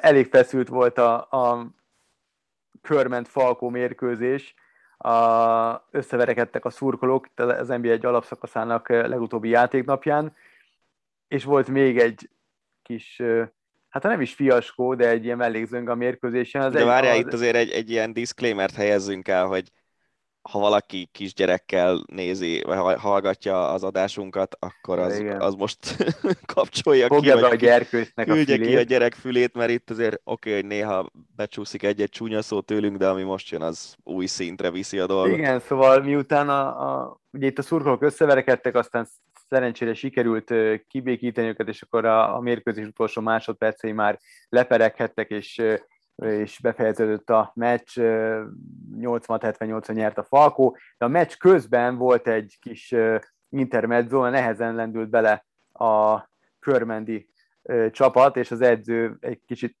e, lelkesíteni akarván a játékosait, egy speechbe kezdett, amit idézek, nem is biztos, hogy idézni kéne. Mi a faszom ez a szar, mi ez, mindenki csak nézi, mi történik a pályán, mi van veletek, ők dobtak már 21 pontot, mi meg csak ötöt, nem akartok kosarazni, vagy mi van, komolyan, mi ez a szarakodás, egy rakás tétova beszari mindenki. Hát, a speech megtette a hatását, mert utána fel TV közvetítés volt? Nem tudom, nem tudom, megmondom őszintén, nem tudtam, nem nagyon jutottam tévé elé a, a, a hétvégén, meg, meg mondom őszintén, magyar fosárlabda meccseket nem igazán szoktam nézni. Nem tudom, hogy volt-e. Én úgy tudom, hogy, hogy valamennyire behallatszott a tévébe, de ezt csak olvastam, és ilyen, ilyen kommentszerűségben, úgyhogy erre nem esküszöm meg, de hát figyelj, most úgy vagyok vele, hogy edző és játékosai között szép, nem szép, elhangzik egy ilyen. Persze. Az, hogy mivel tudod motiválni a játékosaidat, azt te tudod, mert te vagy az edző. Ha ez segít, már pedig úgy tűnt egy ideig, hogy segített, akkor ez van, pech, hogy tévés meccs volt, pech, hogy behallatszott, e, sportpályán ez előfordul. Én azt mondom, hogy amíg csak ilyen fordul elő, addig nekem ezzel különösebb problémám nincsen. Nyilván nem egy kazinci díjas speech, de amíg nem szidnak mást, amíg nincsen, nem tudom, rasszista bekiabálás, vagy bármi más, addig tőlem ez ez elfér. Nyilván, ha gyerekkel mennék ki, nem lennék annyira Meg boldog. ha ez egy gyerekmeccs gyerek, lenne, és a gyerekeknek van, mondja persze. ezt, az, az megint más, de itt azért profi felnőtt sportolókról van persze, szó. Persze. Szerintem ennek bele kell férnie. Persze. Na hát egy nagyon komoly uh, sportteljesítmény, egészen elképesztő teljesítményen nyerte meg a világ leghosszabb terefutó versenyét Barta László, ultrafutó, aki, kapaszkodjatok meg, 254 óra és 12 perc alatt teljesítette a németországi megarész 1001 kilométeres távját, és 12 órát vert a második helyezetre. Ezek a számok, hát elájulok komolyan. Döbbenet. Ez, ezek, ez... Hát le a én, én szerintem mindegy is, hogy most mennyivel jobb a másodiknál, meg ilyenek, lefutni, tehát gondoljunk már bele, hogy ezer kilométer. Levezetni egy is. Kiló, hát ez az levezetni is fárasztó, egy kilométert is nehéz futni a legtöbb embernek. Egyet. Így van, így van. Nagyon Szóval komoly, tényleg. Nagyon, tényleg Minden tiszteletünk Barta Lászlói. Gratulálunk, nagyon szép eredmény. Kinek van Ez- erre ideje? Ez az egy kérdés merült fel, mert nem... Hát mármint, hogy azért ilyen profi 254 óra, az azt jelenti, hogy ez, az gyakorlatilag ugye ilyen eh, több mint két és több mint másfél hét Így van. volt, a, amíg Igen. lefutotta ezt az ezer kilométert. Eh, És ez azért az durva. Az, az, Az. Ja, hát ez igen, az 10 óra 14 perc gyakorlatilag, vagy 10 nap 10 óra. 10 nap 14 óra, na, csak sikerül kimatekoznom. Jó, hogy az előbb a hatodikos mateket mondtam a Barca kapcsán, most a harmadikkal is van gond. Késő van már. Na, szóval eh, igen, tehát 10, 10 nap, 14 óra, 12 perc, az azt jelenti, hogy napi százas. Van egy csapattársam, aki mostanában elkezdett ilyen ultrafutásokat csinálni, de két hete nem volt edzésem, mert lefutott egy százas, egy darab százas ultrafutást. Az is elképesztő. Jézus Az is elképesztő, teljesen. Hihetetlen. Mindegy. eh, Én le amikor még akarom kajakoztam, akkor, akkor részt, részt kellett vennünk versenyzői csoportnak olimpiai öt próbán, és, ö, és mindenki választhatott, hogy ö, mit úszik, fut, vagy mit kerékpározik, és én végül a kerékpárt választottam, és a maratontávot kellett lekerékpároznunk. Hát én azt hittem, hogy belehalok már a végén. Döbbenet 42 volt. kilométerbe? Hm? 42 Hát ja. kilométerbe? Ja, hát én nem voltam hozzászokva ahhoz, hogy érted, gondolod, a 90-es évek, 90-es évek elején kezdő mountain bike-kal 42 Jó, jó, jó. kilométert ö, letekerni, hát úristen, hosszú távon sosem volt, a- az mindig is a gyengén volt, úgyhogy nem tetszett nagyon. Most úgyhogy, szerintem, hogy hogyha eljönnél velem bringázni, akkor meg se. Hát lehet, hogy már ezekkel a biciklikkel lehet, hogy meg lehet, hogy most edzettebb vagyok, mint akkor voltam. Ki tudja. Azt nem tudom. Na, Forma 1, lehet, hogy az Andretti autósport beszáll a Forma 1-be, és megvásárolják az Alfa Romeo-t. Egyelőre még nincs döntés, és a többségi tulajdonos sem bólintott rá a dologra, de az Autósport magazin úgy tudja, biztos forrásokra hivatkozva, hogy az Andretti Motorsport az tagja lesz majd az F1-nek, ugye Formula E-ben már van istálója, az Egyesült Államok automotorsportjában, fogalom az Andretti Autosport, ugye Michael Andretti a csapat vezetője, aki a 78-as világbajnok Mario Andrettinek a fia, ő is versenyzett korábban a Forma 1-ben, és hát én azt gondolom, hogy miután a, a Forma 1-et ugye az amerikai irányítják, a Liberty Media, így azért kell nekik egy amerikai e, csapat, kellenek az amerikai versenyzők, szerintem ez, ez a dolog, ez, ez inkább meg fog történni, mint nem, aztán már meglátjuk, hogy mennyire lesz sikeres. Hát igen, ugye a ház ott van, mint amerikai főszponzor, és ugye a ház motorsportnak is az Indikárban például igen. van csapata, meg azt hiszem a, azt hiszem a NASCAR-ban is. De igen, tehát az Andretti név azért nagyobb név.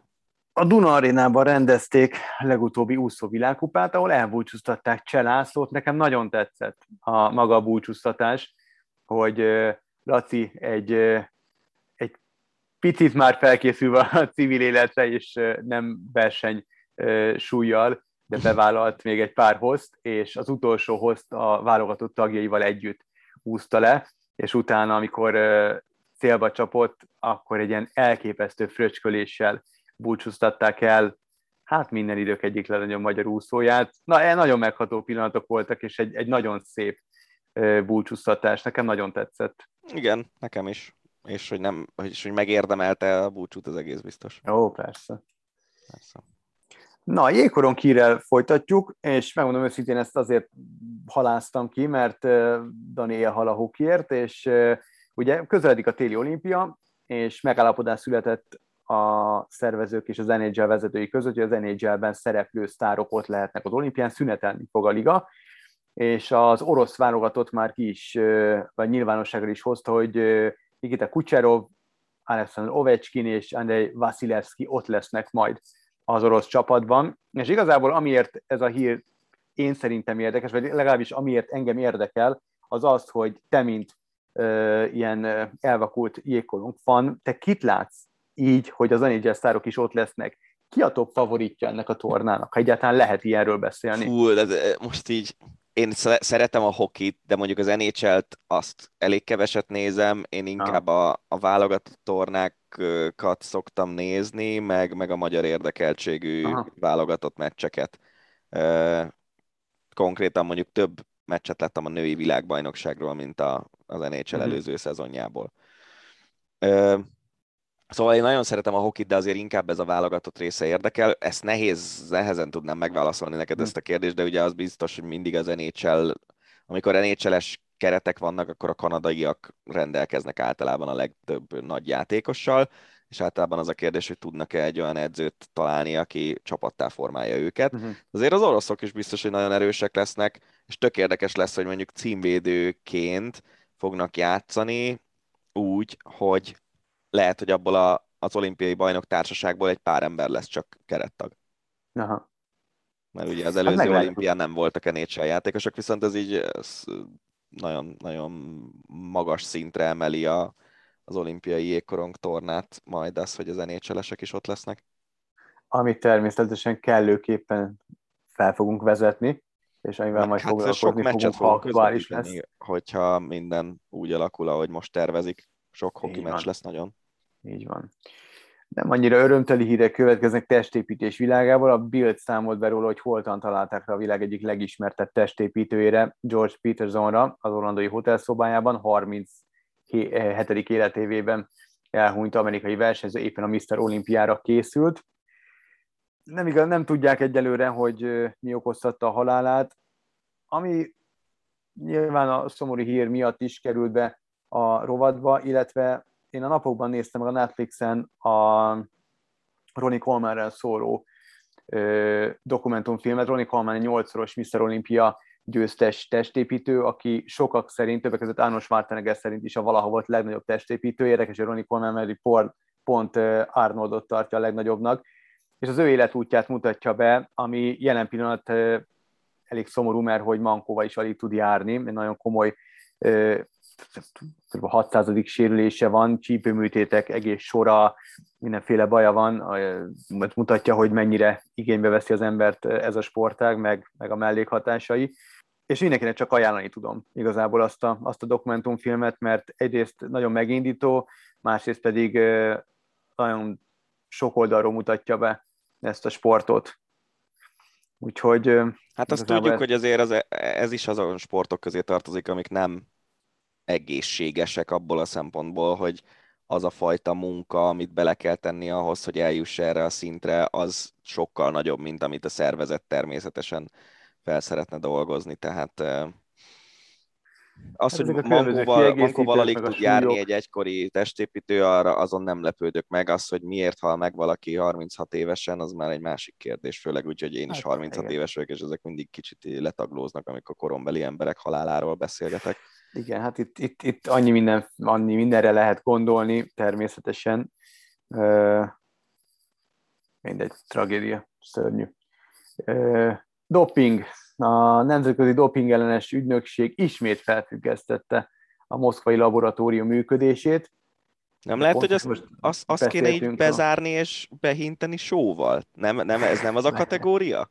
Lehet amúgy, lehet. Pont, hogy most közeledik a téli olimpia, érdekes, hogy megint jön egy ilyen, ilyen hír. Hát egyszerűen nem, tehát tavaly januárban a Nemzetközi Szervezet már felfüggesztette ideglenesen a, a labort, azt követően, hogy ugye laboratóriumi eredmények manipulálása, manipulása, manipulálásával vádolták a, a, ezt a labort, meg, megkaptak egy négy éves eltiltást, és valahogy továbbra sem tudják megfelelően működtetni ezt a szerintem tényleg, labort. Én, én szerintem ezt be kéne záratni. Tehát ott a, a, olyan dolgokra derült fény, titkos alagutak, meg ilyenek. Hát, igen, ez, melyik volt ez a Ikaros talán? Az, az, az a Netflix dokumentum, az is a Netflix-en a, dokumentum Azt film. hiszem, hogy Ikar, Ikarus. Igen, de Ikarus. Mindegy is. Hát azt is csak ajánlani tudom, elképesztő. Az, az, az tényleg a, a legvadabb krimikben lát az ember, az ilyen, tudod, volt ilyen a, talán a, a valamelyik kolumbiai drogbáró életét bemutató dokumentumfilmben, ahol... Az elcsapóban. Jelcsapóban, így van, ahol alagutat ástak a két ország között, hogy, hogy ki, kikerüljék a határőröket. Itt is ugyanaz volt, hogy a két szoba között ütöttek egy falat, elé toltak egy szekrény, mennyire banális, Röhely. és, és ott mászkáltak át, meghamisítva, meg manipulálva a, a különböző mintákat. Elképesztő. Elképesztő. A labornak amúgy 21 nap áll rendelkezésére, hogy fellebezzen, és és nem tudom, nem, nem tudom ebből az ügyből mit lehet még kihozni igazából, de egy kabaré. Szerintem tényleg ez a, ez a dopinglabor tett annyit azért, hogy bezárják. Így van. Egy, a végére pedig egy, egy magyar vonatkozású jó hír, Portugáliában zajló snooker Európa-bajnokság első versenyszáma rögtön óriási magyar sikert hozott, ugyanis Révész Bulcsú megszerezte a bronzérmet az U18-asok versenyében, ahol a másik magyar induló Nagy Erik is nagyszerűen szerepelt, 17 éves győri játékos tovább jutott, a 32 között búcsúzott. Hát ahhoz képest, hogy azért messze nem lehet tradicionális magyar sportáként apostrofálni a snookert, ezek elképesztő eredmények, búcsúnak ez már nem az első nagy eredménye. De ő ráadásul fiatal és, még mindig, nem? Hány igen, éves ő most? Igen, 15 igen, igen. körül? Hát, már szerintem 15-16 lehet. Szerintem, igen, szerintem most, most talán most, most megy középiskolába, tehát ilyen 14-15-16 éves lehet Bulcsú. Egyszer szerepelt, emlékszem nálunk a rádióban is, és készítettünk vele egy ilyen portré műsort, nagyon szimpatikus, nagyon kommunikatív, nagyon, nagyon, nagyon nyitott srácként ismertem meg, vagy ismertük meg, és nagyon komoly eredményeket ért már el. Úgyhogy gratulálunk ez a nagyszerű sikerhez, és további hasonló sikereket kívánunk. 14 éves bulcsú. Ez tök durva, én azt hittem, hogy idősebb már. Ja, hát akkor... Igen, és azért egy U10, ezt akartam mondani, hogy egy U18-as Európa-bajnokságon bronzérmet szerezni 14 évesen, az, az tényleg egy szép dolog. Igen, és azt akartam még, igen, még ami, ami fontos ezzel a hírrel kapcsolatban, csak hogy, hogy ki nyerte ezt a tornát, az Ben Mertens, egy belga fiatal, aki, aki már szerepelt világbajnokságon, és meccset is nyert a VB-n, ennek gyorsan utána kellett nézem, tehát hogy nem akár kikkel vette fel a versenyt búcsú, azon kívül, hogy nálánál sokkal idősebb játékosokkal. Tehát tényleg még egyszer hatalmas gratuláció, és csak így tovább. Ezek nagyszerű eredmények. Ennyi volt erre a hétre az Ácsi. Jövő héten is jelentkezünk, hasonlóan érdekes hírekkel. Dév és Farkasvegyi Gábor találtátok. Sziasztok! Ez volt a Hosszabbítás, az Eurosport podcastje. A műsor témáiról bővebben is olvashattok honlapunkon az eurosport.hu.